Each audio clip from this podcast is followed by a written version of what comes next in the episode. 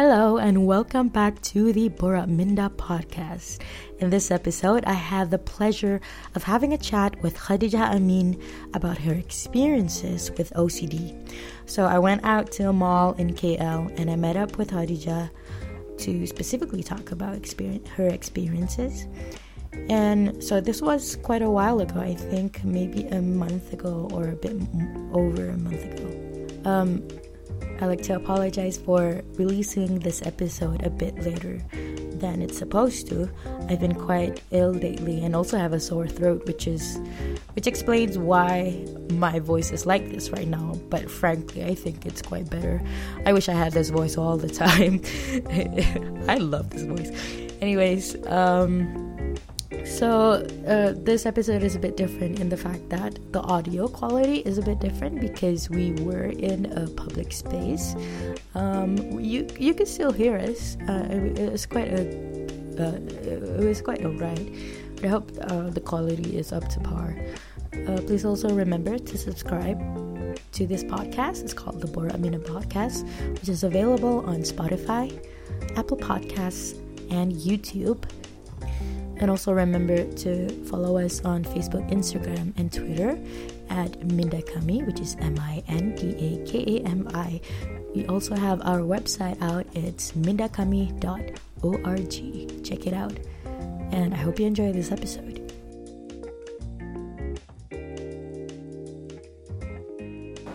So, would you mind introducing yourself? My name is Khodijah Amin. I'm 25. I'm currently studying in UKM. I'm from Mandarbani. Yes. And today we're going to talk about your experience with OCD, which is obsessive compulsive disorder. Yep. How are you feeling today? I'm feeling good. I'm okay. We've been talking quite a lot over OCD. The past few hours, I guess, about different experiences. Mm-hmm. Some are funny despite being quite morbid. Yeah. But I guess that's how it is. That's how it is. Do you remember the time when I messaged you? Could you explain what was that about? Like how we came to, Minda came to contact you. It was because of something that happened with Wanita Hari Ini, right? Oh yes, Wanita Hari Ini. They use the OCD term lightly, as if it's like a personality trait. Like I think the title went, "Who's more OCD?" Yeah. Siapa lebih OCD, lelaki atau perempuan, men or women? And I posted about it because I thought that was quite ignorant and insensitive to use the term so lightly when it is something that is serious and should be taken seriously.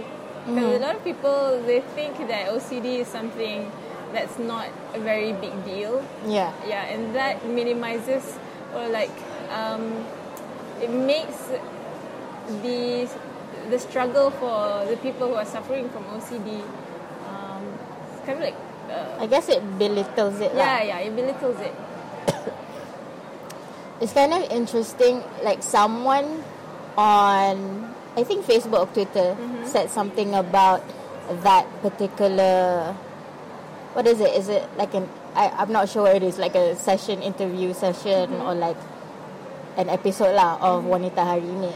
Someone said that they did eventually contact a psychiatrist about what OCD is, but despite that happening, that wasn't really highlighted.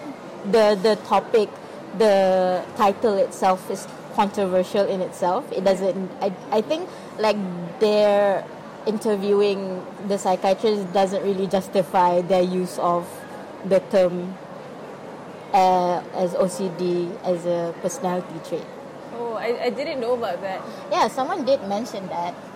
But it's still like that's quite. I saw a few bits of it because the celebrities kind of on the who are being interviewed for some reason. I don't know why.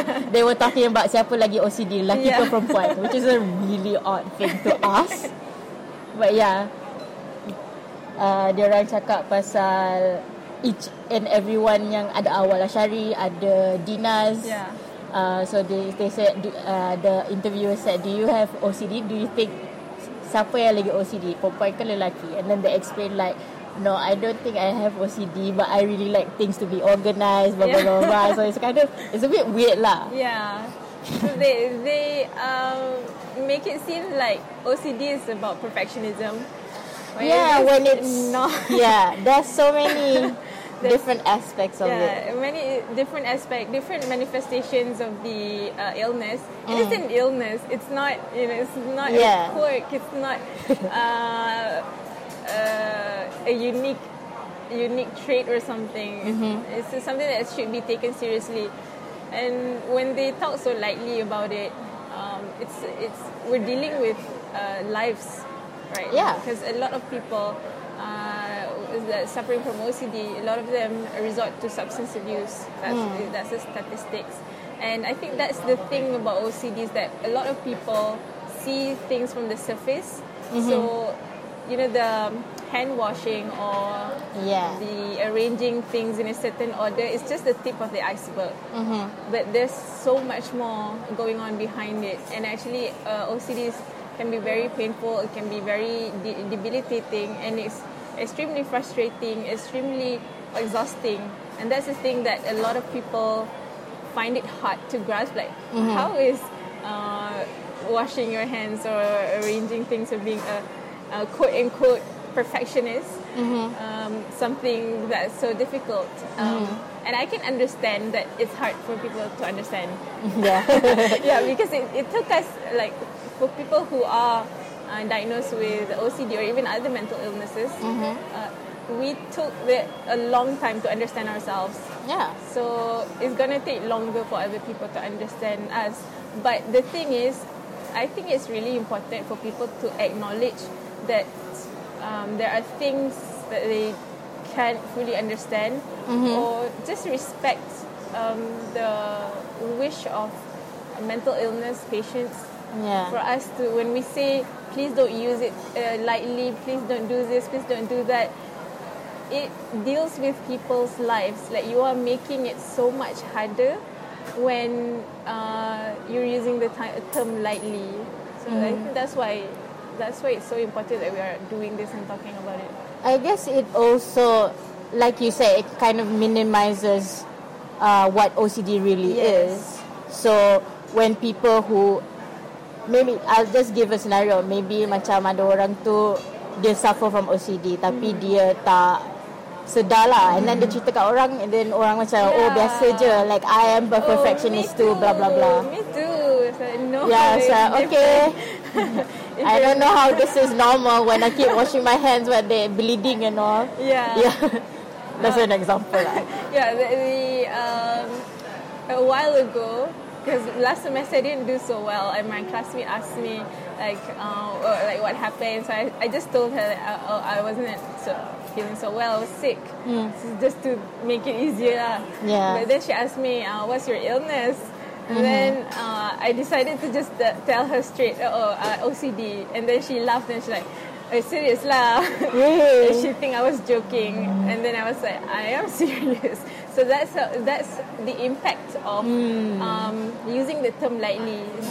It's really difficult enough for the sufferer, the OCD fighter, and then when people don't understand, it makes it so much harder for them to get through life. Like, imagine these people with being with their misunderstanding of OCD, trying to explain how difficult it is to their bosses or to their lecturers. Yeah. Yes. They might get laughed at from their bosses as well, and that really doesn't help. Yeah, they were like, "Oh, OCD, okay, what's wrong with that?" And it's tiring to have to explain everything. And that is if we are able to explain. Most people would just withdraw, and that would cause them to, you know, even more difficult for them to overcome their OCD. Mm-hmm.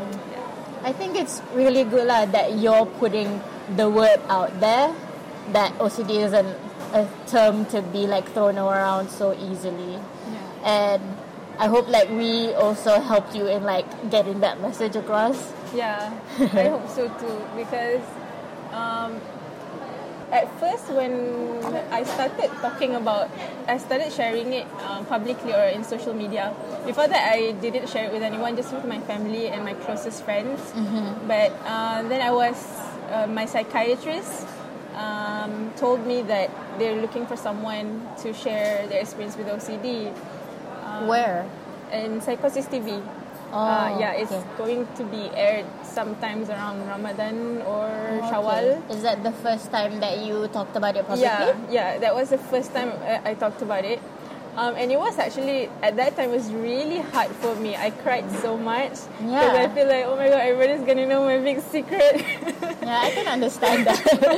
Because, you know, there's this huge stigma and people are going to think like, oh, she's mental, she's crazy. Yeah. But thankfully, alhamdulillah, the response was positively overwhelming. Positively overwhelming. Yeah, to the point where I was like, relax, I'm fine. Yeah, I understand. My sister was the one who wrote about it because she was also featured in the interview. So when the word is out, I was like, done. Yeah. Okay, this is done. Let's go all out. Let's tell everything. I know. I can relate as well because like I was never one to like actually talk about my problems at all to everyone. Yeah. Like I very rarely. I only have like one friend who I talked to about stuff, and it became so overwhelming that I eventually like saw a counselor at my uni, and then since then macam all the floodgates are open lah. Macam mula-mula kan macam it's very hard to talk about it, and then you cry, it's so emotional. Yeah. But now it's like, hey everyone, hey everyone, I have OCD and this is what my OCD is like. And some people don't understand that. Some people would think, why are you get trying to seek so much attention to yourself? It's not about me. Yeah. It's about OCD. It's about the people who are suffering out there. It's about the people who are suffering and have not yet seek professional help. Because I got people reaching out to me and they say,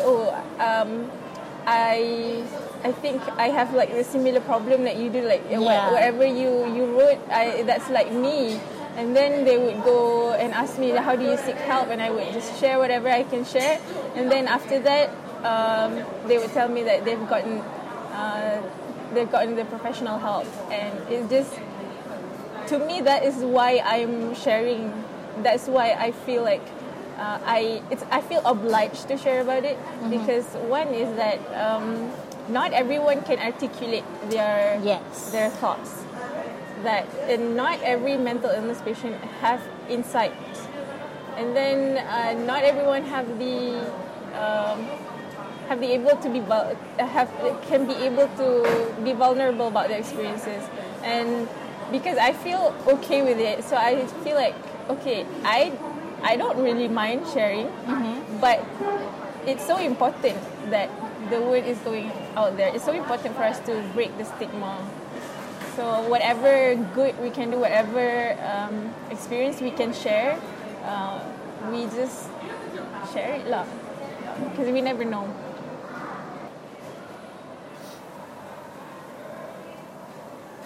Okay, before we move on, I do have a few questions for you about how you got diagnosed with OCD. So, how long ago did you get diagnosed? I got diagnosed in May 2018. So, it's almost a year ago. And how? How, yes. Okay, so I actually, that was the second time I went to the psych clinic. The first time was earlier that year. No, earlier the year before. So in early 2017. But at that time, I didn't see a psychiatrist. You saw a doctor? Yeah, a doctor. And she couldn't detect my problems because she just said that this is just stress and I just have a sleep problem, that's all. But I did feel like I wasn't really listened at that time. Yeah. But I went along and I just followed wherever her advice for sleep and stress management at that time. So I noticed that there's always like this cycle that I go through, like a pattern where I would like stumble and fall at a certain time. Like I know that there's going to be, I'm even like expecting it to happen. So during May last year, I was just doing so bad because I have always had this problem of not being able to finish things.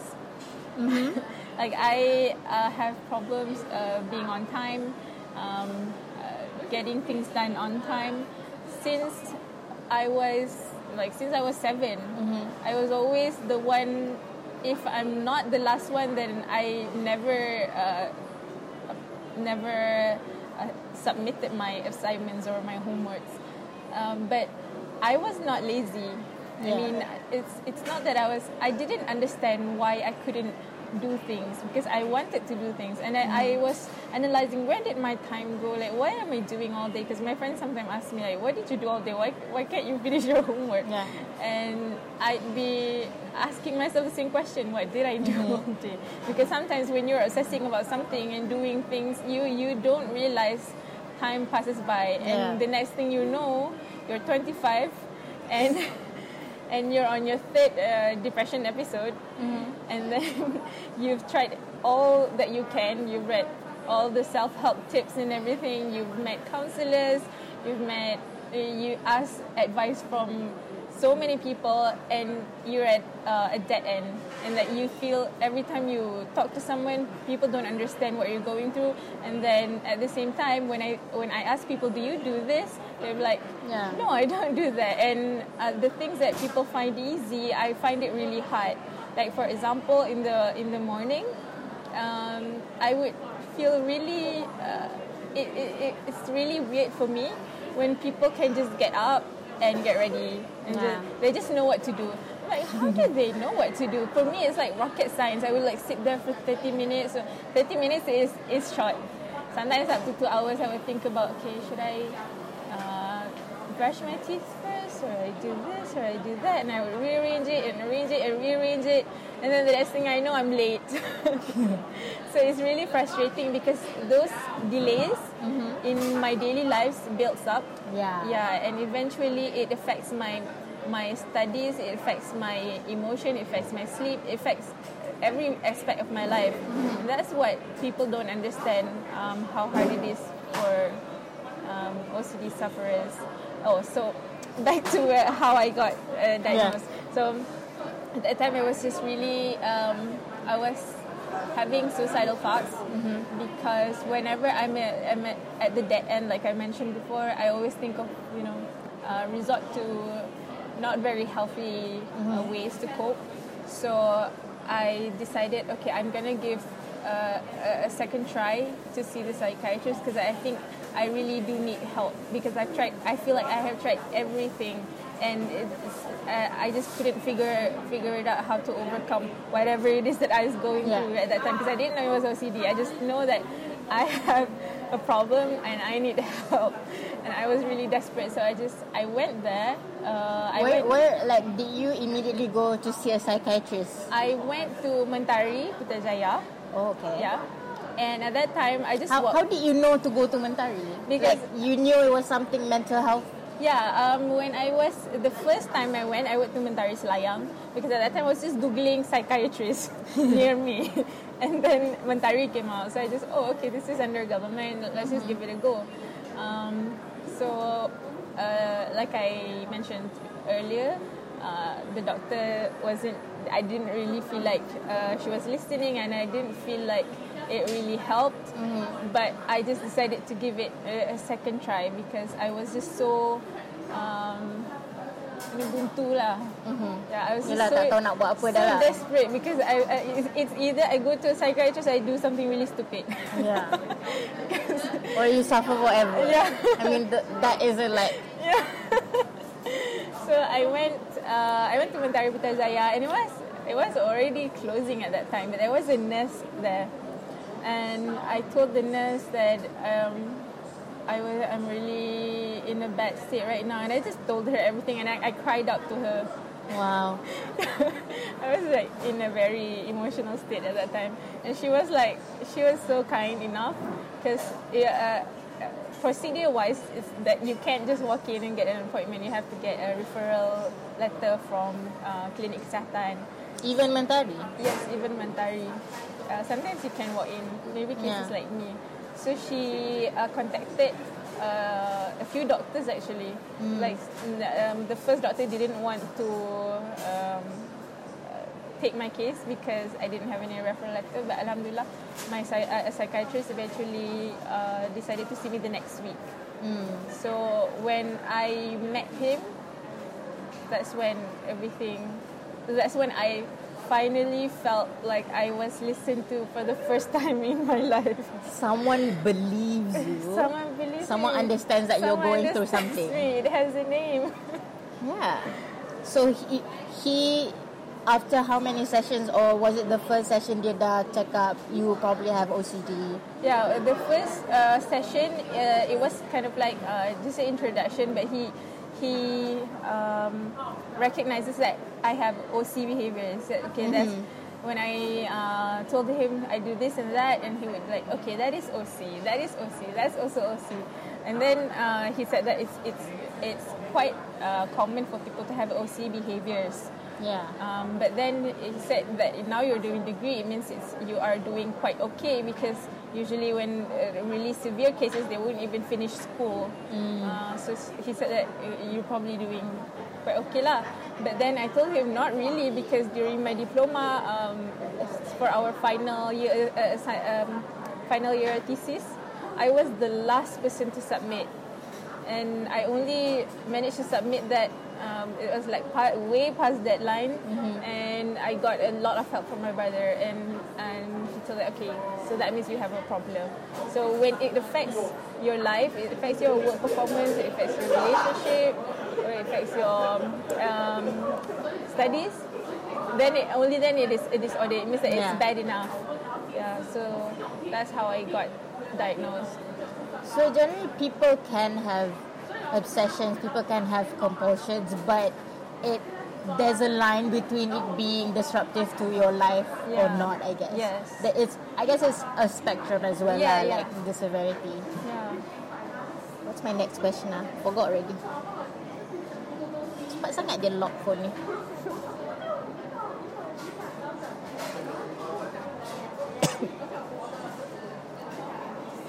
So, how is your experience with OCD? Like, what kind of obsessions and compulsions do you engage in? So my obsessions and compulsions is not really the classic hand washing type. I don't have any fear of contamination or obsessions with hygiene. My obsession is with sequence. I didn't understand it at first. It was my psychiatrist who pointed it out to me, because my sequencing was so complicated. I call them patterns because I would arrange things like in multiple sorts of patterns and formulas and very complicated things. Oh my God, that's fabulous. When I look back at my notes and my scribbling, I would go like, I don't even remember how I figured that out. I can't even like. You can't even understand what you wrote? Yeah, I can't even understand what are the formulas, like what is this stand for? What was going through my mind at that time? Because there were so many. So I would do arrange things or tasks in very specific and intricate patterns or sequence. And it takes a lot of my time.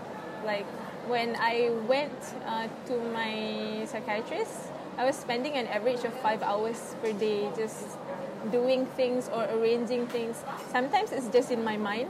Like I would just be stuck there and just arrange and rearranging things. Like every single thing that, if I can conclude it, every single thing that you have to make a decision, those are the things that I will have a system or a sequence to it.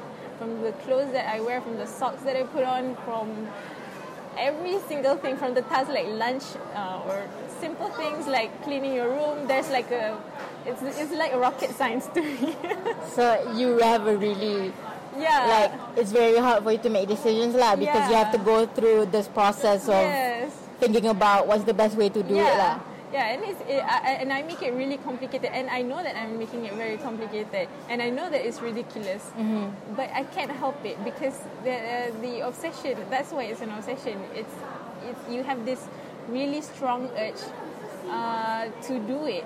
Mm-hmm. Like my mom always put it, and she's absolutely right. She always say that I don't have a sense of priority, and she is absolutely correct. I don't, because I don't know what's more important. Because arranging things in certain order feels so important and so urgent to me. Like, for example, if you have an actual urgent thing, for example, you need to go to class, which always happened to me. I need to go to class. Everybody knows that it's important, but I also think. But I also feel like having my socks in a particular order is also really, really important. Yeah. So my socks is out of order, but I need to go to class.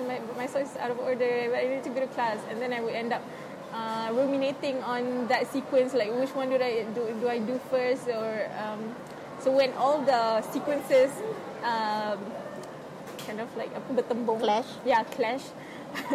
That's when things go all haywire, and then I will start to remember, like, why am I like this? Why can't I just do things like other people? Why do I have to take so much time doing everything? This is ridiculous.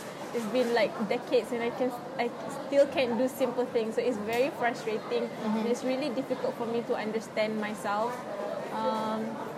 So yeah, that was my experience. Like, and I don't want to, just by sharing my experience, whoever's listening out there, I want to stress that every OCD sufferer's experience is unique. Yeah, it's unique and it's different for everyone. So I think that's something that we need to acknowledge and keep in mind. Mm-hmm. Yeah, so that we can at least try to understand. Even though I know that it's going to be difficult for people to understand. A lot of people ask me, like, how is that difficult? Yeah, sometimes I find it hard to explain that to people, and that's what most OCD sufferers find it hard to explain as well. Yeah, because I guess a lot of it comes from their own thoughts. Do you feel like, I guess a lot of people when they think about OCD, they do imagine like something quite physical and obvious, like the hand washing, the rearranging physical things. But I know that a lot of people with OCD don't have very obvious obsessions and compulsions. Like for me, people just think that I'm just doing my task. For example, I used to come up with a mnemonic device for for my daily simple things like taking showers and taking your breakfast and lunch. So there's like an order of what you should do. There was an order, and there was a lot of it. Like I would change it, and then I was like, okay, this is not working, so I have to change it again. So I would be like repeating it, and I would like commit it to memory, like it's some kind of a Quranic verse. Wow. Yeah. So that's what people see, and that's what. I guess it seems like, okay, she's doing something. It doesn't look something problematic. Yeah, she seems okay. Yeah. But it's how do I put it? It is difficult to share how it can be difficult. And if there's one thing that whoever is listening can take away from this, if you can understand it, just acknowledge that it can at least acknowledge that it can be very debilitating for some. Maybe for some people the case could be mild. Mine is, I wouldn't say mine is mild, and I wouldn't say it's severe either. It's somewhere along the line, between the lines. So where was I? I guess just because I also don't remember what I was saying. It's difficult to explain OCD, to make it so that people understand. I guess just because people don't understand it doesn't mean that they can just dismiss it or feel like it isn't real. Yeah.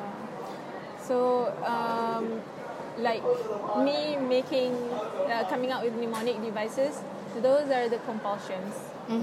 But the obsessions are the hardest part. Compulsions are a lot easier to control, like, because you can realize the instance you are doing a compulsion. It's easy to stop yourself. This is a compulsion. But when you're obsessing, you don't realize hours go by, and these hours become days, become weeks, become months, become years, and your whole life is like being wasted on these ridiculous, silly things that people simply think is a quirk, or people take lightly. So that's like years wasted of our lives, and those are the things that we dread so much. Those are the things that we want people to understand. So, talking about your obsessions, is it like you want everything to go very smoothly, or like according to? It's different every time. For me, at that time, I feel like I was doing the right thing. Like, it's important. Like, I want it to be just right, and it's always very, very complicated. But then at one point I realized that I wasn't doing anything. It was just my thoughts. It was just this obsession of wanting to do things a certain order. That's the issue. So I couldn't distinguish that at first. And only after getting treatment is that I could. I finally understand that my psychiatrist would tell me those are just lists. They don't really mean anything, and it's. If those are the things that are consuming me, and those are the things that I need to overcome, because my OCD seems like it's harmless.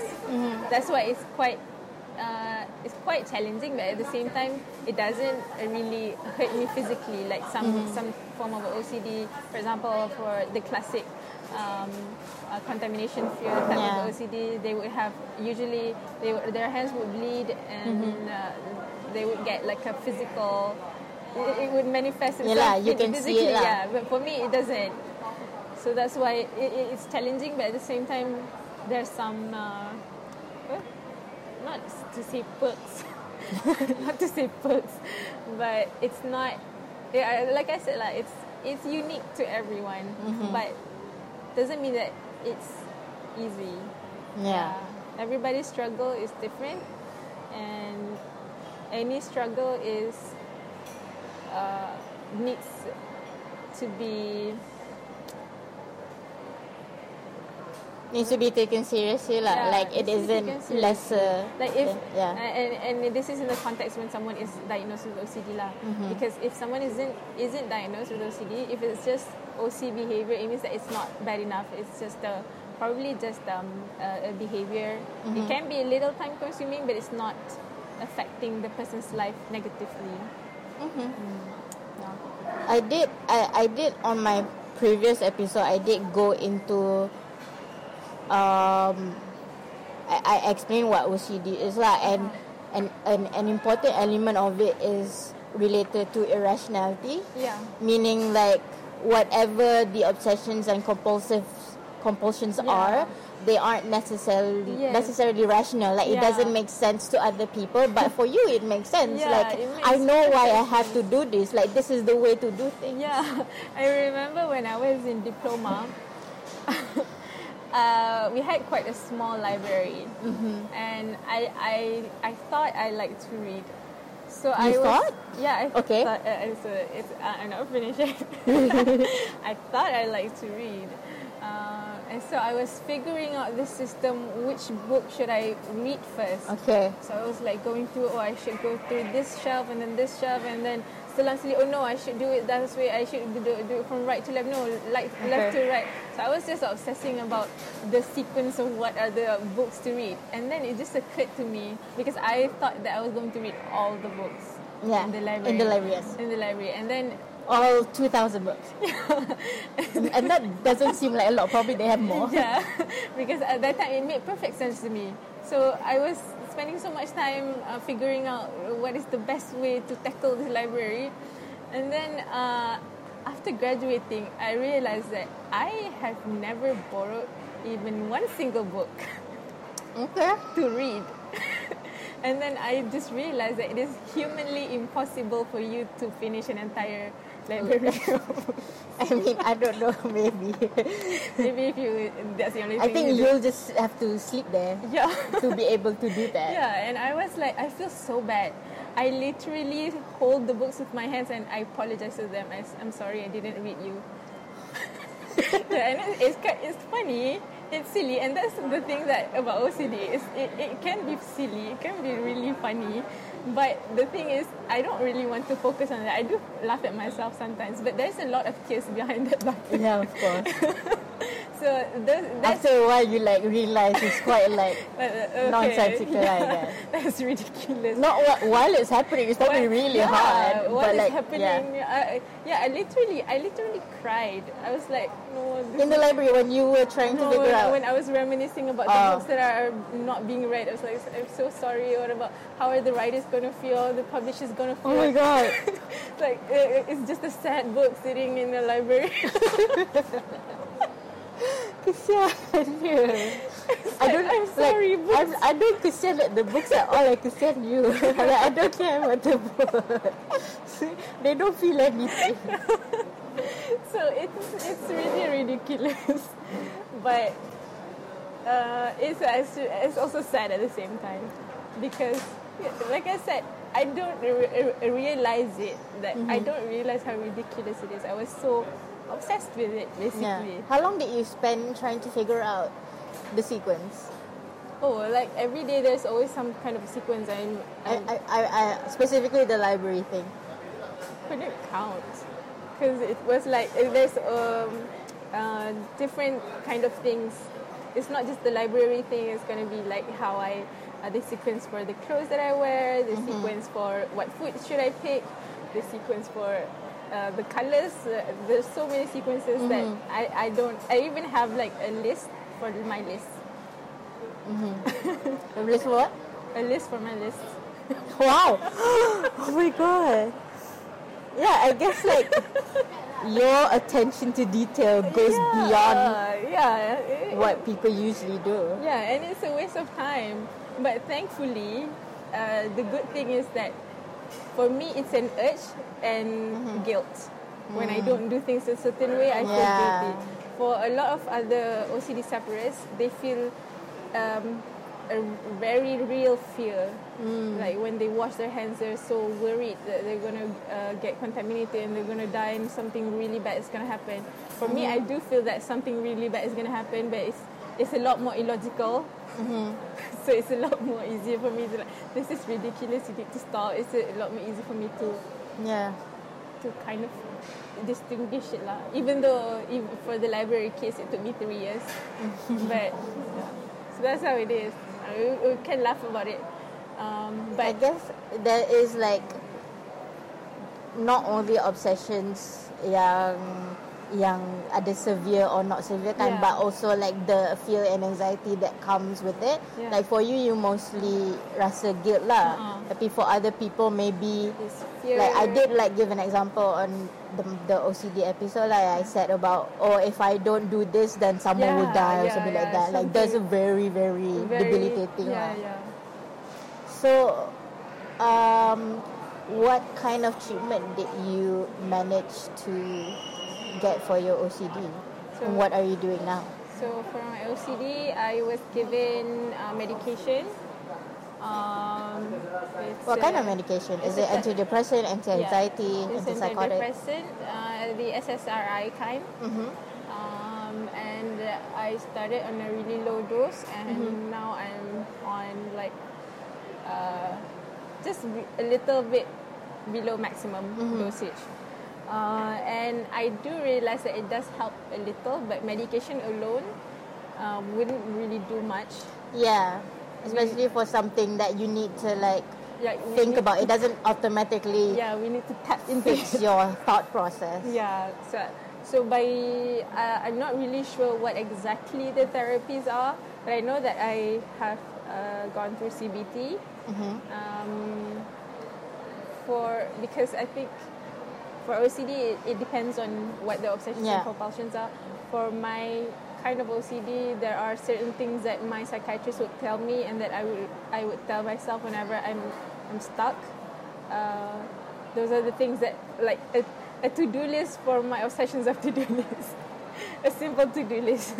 So like I would just remind myself what is what's the most important thing to do at that time, and just remind myself that this is not like I don't have to layan this merepekness, this ridiculousness. I like that you call it merepekness because it's so merepek. So your psychiatrist yang you jumpa tu, itu is that the person who conducts your therapy or do you see someone else? Yeah, my psychiatrists are the ones who do my therapy. For some reason, I don't know why, I was never assigned to a clinical psychologist, so it's all psychiatrists that helped me. Yeah, and it's really helpful once I understand my OCD, because I think people always liken depression to like having a really bad fever. It means that it's really bad, but then once you overcome it, it's gone until you. If you get like another episode, but for like mental illnesses such as OCD, it's kind of like having diabetes. You're always gonna have it, but there are certain lifestyle that can trigger it, that can make it worse or make it better. So it's the same with OCD. Like I know, okay, bad sleep is gonna make my OCD worse. Stress is gonna make my OCD worse. So it's all about managing the symptoms and managing how it affects my life. So that's the most helpful thing that I learned from my visit to the psychiatrist. Are you still in therapy since last year? Yeah. So since May tahun lepas lah. So at first it was my sessions were like twice a month, and then when I got better, it was every 6 weeks. But when I kind of relapse, if you want to call it, and then it's back to like 2 weeks. Right now I'm meeting my psychiatrist like once a month, so it's good, but it still needs work lah. I'm still learning, and I'm still recognizing what my triggers are. I'm still recognizing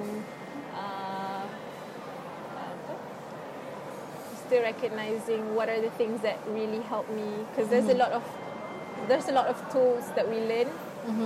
Because it's not just therapy, it's also psychoeducation.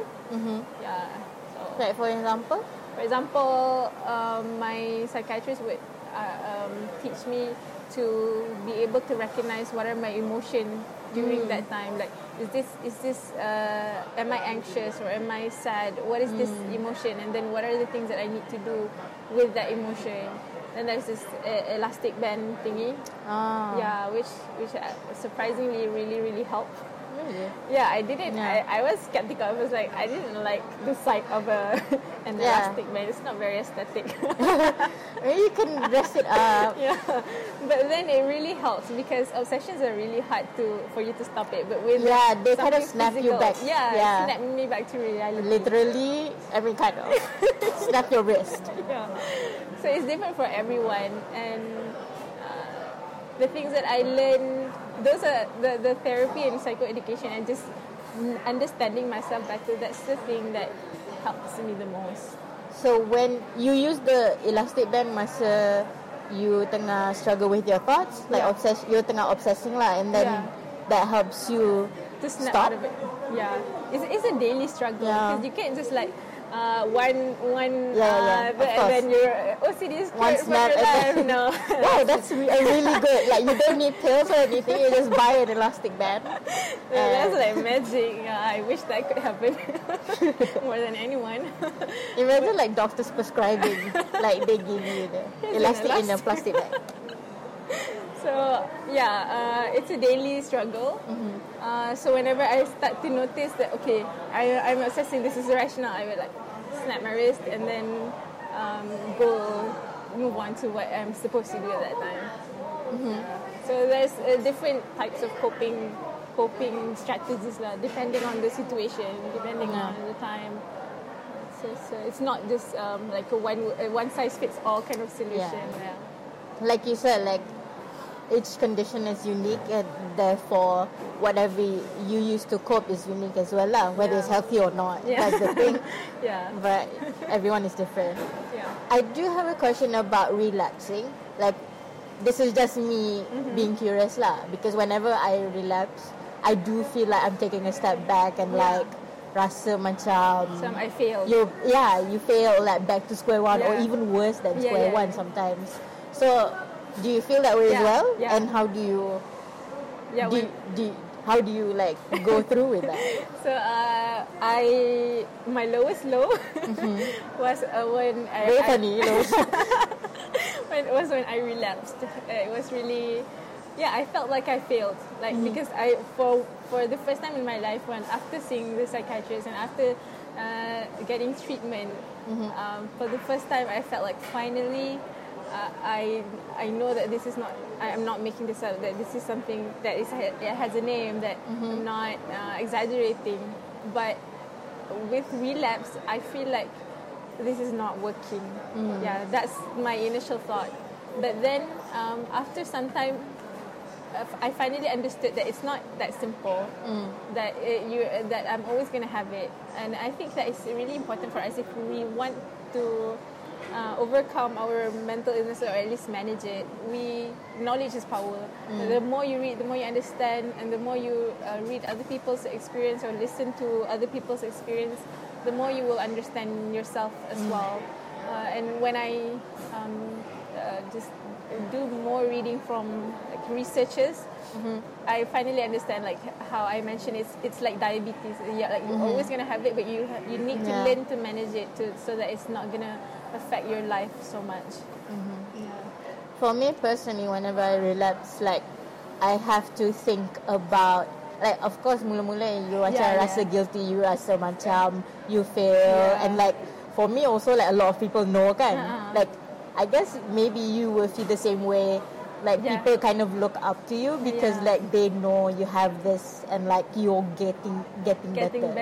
But then suddenly we also have our really bad days, lowest lows. So for me, I try to like practice compassion lah towards myself, because it's really I guess.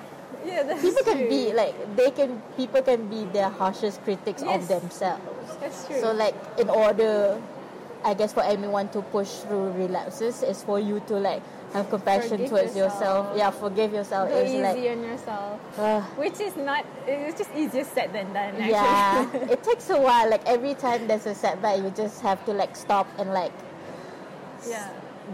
go from there. As in like, wherever you're at, you can just move on from there. It doesn't need to be perfect in the first ride. It doesn't need to be like you have to start from where you were at your peak. Progress is progress. I think that's why it's really important to have support. So you would say that you do have good support from your family and friends? Yes, I consider myself really lucky to have good support. My the first support that I got was my sister. It's my sister. She is like, whenever I'm in trouble or whenever something's bothering me, I can tell everything to her. So when like we just discussed earlier regarding relapse, I would just go to her and tell her whatever it is that I'm feeling, whether I'm feeling worthless or I'm feeling hopeless. And then she would like remind me to do the things that you're saying. Yeah, like, sometimes we forget. Yeah, because sometimes when we're in that when we were in that distressed period, we just couldn't think straight. Yeah, we couldn't. Like, it's almost impossible. It's like there's no brain space for you to think about that. Like your brain is filled with only those really negative, unhealthy things. So support is important. You know, so I try to be support to other people as well, but we can only do so much because we're going through our thing as well.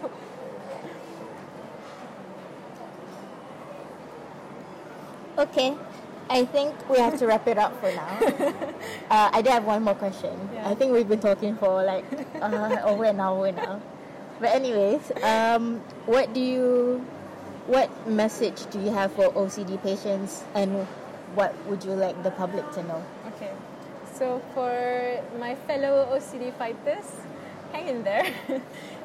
If you're just newly diagnosed, know that it's not going to be easy, and it's okay. It's okay that it's not easy. It's okay if you fall. It's okay if you on that day you feel like you failed again, because we have this feeling like a constant failure of managing our obsessions and compulsions, and it's okay. It's going to take time. Reach out to other people, because that will help you not feel so alone. Yeah, there are people out there who are going through similar things. Yeah, because I'm so glad that I shared about my struggles, because I through my sharing, I met other people who are going through the same thing as me, and even that very fact helped, because I would remind myself, because sometimes we would punish ourselves and think that this is me and not an illness, but we need to constantly remind ourselves that it's not. You can't help it. I mean, we can help to try to get better slowly, but the things that are happening, it's not our fault. We didn't choose to do this, because sometimes we might be very hard on ourselves. So just keep swimming. Like Dory said. Hello, Dory. Just keep swimming. And for the public, try to acknowledge that it can be very hard. Acknowledge that you might not be able to understand everything, but do not dismiss those who are suffering. If they are diagnosed, it means that it is bad enough. And try to, whenever you think of mental illness, think of physical illness. Just equate it. If it's a physical illness, would you say this thing? Would you question it? Would you dismiss someone who just broken their leg and just say, get over it? Or why can't you just snap out of it? Why can't you just do why do you have to wash your hands so much? It's not that simple. Acknowledge that there's limitations in our ability to empathize. And just try to just be kind, and educate yourself in mental health issues, because you never know who you can help. You never know that the simple things that you educate yourself about, maybe those little things might prevent the next suicide. You never know that. It's really important getting ourselves educated about mental health issues. Okay, Khodijah, thank you so much for agreeing to do this with me. Thank you for having me. And that brings us to the end of the episode with me and Khodijah Amin talking about our experiences with OCD. I'd like to thank Khodijah for letting me have a chat with her, even though she didn't really know me, about her experiences. She also did an interview with Light FM. I think you can Google that, and she should be in an episode of Psychosis TV, which is coming up. I'm not sure. Maybe I think it's in Raya or something like that. Also, a warning that my voice is going to be like this for the next few episodes, I think, because I'm going to record them in a bit. But I hope you'll enjoy either way. Thank you so much for listening. Bye-bye.